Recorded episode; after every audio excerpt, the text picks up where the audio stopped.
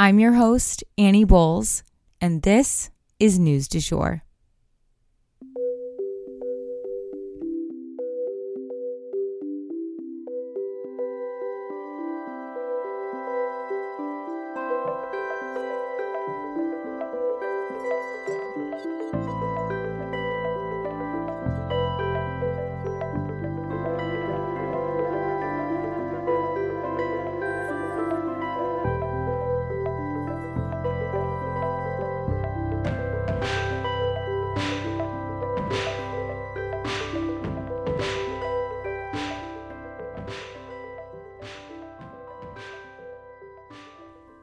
Hey, you guys, and welcome back to the News du Jour, a calmer space to consume the news. So, I have four different stories for you guys, and they are very, very different from one another. We're going to be everywhere from Yellowstone to Israel to Twitter's rebrand. Let's go ahead and jump into the details. So, to kick off today's episode, we are starting with the Twitter rebrand that we've all been dreading. So, since Elon Musk took over the company Twitter, he has been hinting at a rebrand, and he has now announced that he plans to change the Twitter branding altogether, throwing out their signature blue and the little tweeting birds. Instead, he's replacing it with a much more somber and serious toned X, like the letter X. It maybe kind of makes me think of like a Marvel character's logo or something like that, like a, a superhero. He has said he wants to be a quote unquote everything app. Hmm, what does that make me think of? Oh, yeah, the metaverse. This is just another way that Musk and Zuckerberg seem to be going head to head. But have they ever considered that maybe if you're for everyone and for everything, you're really for no one and for nothing? These apps each used to do one thing really well. So I'll be curious to see what will happen when they try to become these all encompassing platforms and potentially become very chaotic and busy. I know with Instagram, it is doing a lot already, and I'm kind of personally overwhelmed by all the different features and struggling to see how they kind of can mingle together. Anywho, early Sunday morning is when Elon put out the tweet that clued people into this branding shift. And soon after, the Twitter website had their new signature X on it in place of the little blue bird that we've all become familiar with. The company accounts are also switching their logos to this X, and Twitter's chief executive posted a photo of the Twitter office building adorned with a projected X on it. So, Musk also wrote, quote, "This is my last email from a Twitter account." End quote. So it sounds like he will be potentially changing the name of the company altogether as well, which makes sense because obviously Twitter has to do with the bird. It, you know, it was all very branded. So they're changing the name soon too. So I know it's been tough to, you know, get to know Facebook as Meta.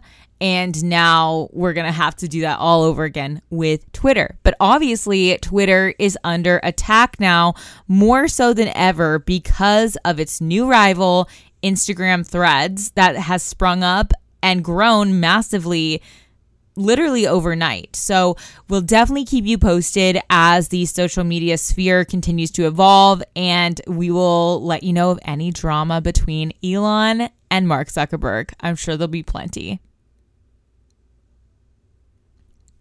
And next up, we are going over to Yellowstone, where we unfortunately do have to detail a grizzly bear attack. So, right on the heels of a woman being gored by a bison in Yellowstone National Park, a different woman has now reportedly been killed by a grizzly bear. The Montana Department of Fish, Wildlife, and Parks put out a statement explaining that a woman was found dead on a trail in Yellowstone. The condition of her remains led search teams to the conclusion that she had to have been involved in a bear encounter, which is why they have now put that out there as, as what happened. There were grizzly bear tracks on the scene, among other common evidence in these instances, but their investigation does remain ongoing just to cover all their bases. there has actually been an uptick in bear sightings this summer in Yellowstone, and they have been urging their visitors to follow protocol, carry bear spray, and do everything that they can to keep away from these powerful animals. And next up for today, I wanted to touch on the Greek fire. So this will just be a quick story, but like something out of a Greek tragedy, these ravenous fires have absolutely consumed certain islands in Greece. And just like in Canada and California in the previous years, dry, hot conditions with high winds have led to the perfect storm of circumstances to let these fires spiral out of control. The problem is, though, it is tourist season in Greece. So a lot of people have found themselves trapped on Rhodes Island School gyms, hotel lobbies, and docked boats have all become refuge for the stranded, you know, converting these spaces into makeshift shelters. Fortunately, though, there have been no reported deaths so far and just a few minor injuries from smoke inhalation. Let's hope it stays that way. And lastly, for today, we are going to spend the rest of this episode breaking down a bunch of stories to do with Israel. Let's jump in. So, there's a lot of transitioning happening when it comes to Israel, you guys. A lot. US sentiments towards the country and our relationship to it have been shifting. Their prime minister also just underwent a serious surgery, and now we are seeing a blatant power grab by their parliament against the will of the people. So let's break down these various issues and how they are manifesting in today's headlines.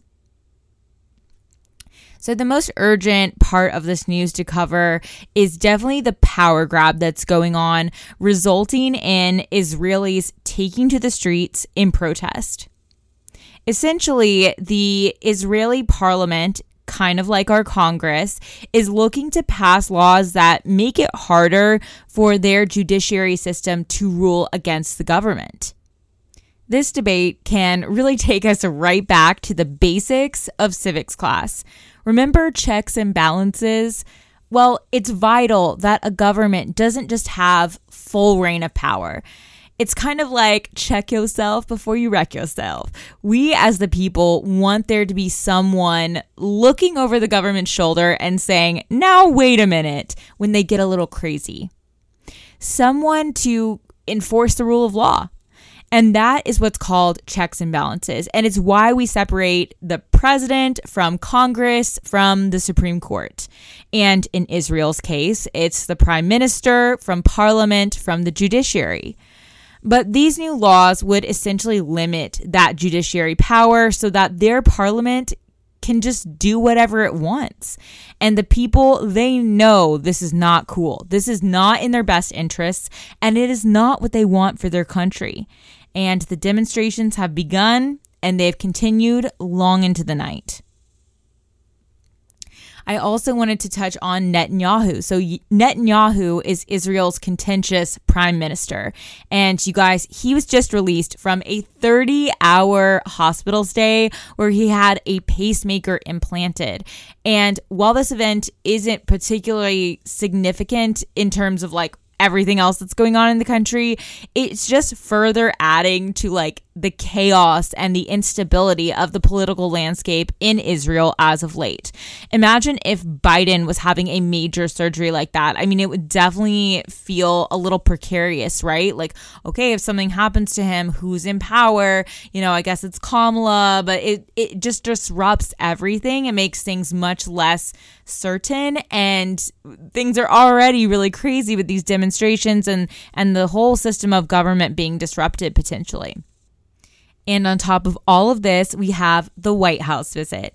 So the Israeli president, not the prime minister, but their president, and just for context here, their president is a much less powerful position than prime minister. Their president is more of a figurehead, more symbolic, ceremonial, you know, again, not very powerful. And we've touched on his visit in previous episodes, but I wanted to bring it back up again because it's just adding to all of the chaos that's going on surrounding Israel. Their president visited the US to meet with our President Biden, and this visit really brought to the surface some emerging sentiments towards the nation of Israel here in the US not everyone in the US today is really in full support of the nation of Israel. A lot of people feel that taking that land from Palestine to create Israel is similar to when the US government displaced native tribes here in America. And that tension and sort of distaste for Israel was really, again, brought to the surface when Herzog, their president, came to DC. And let's just say the plans to overhaul the judicial system in Israel, well, it's just not helping things. It is further straining the relationship, given that the US is already having a bit of a crisis of faith when it comes to Israel. This makes them look even more corrupt and unstable than we viewed them before. I have no idea where things are headed for Israel, but one thing's for sure we will definitely be here to keep you guys posted. And that is the news du jour.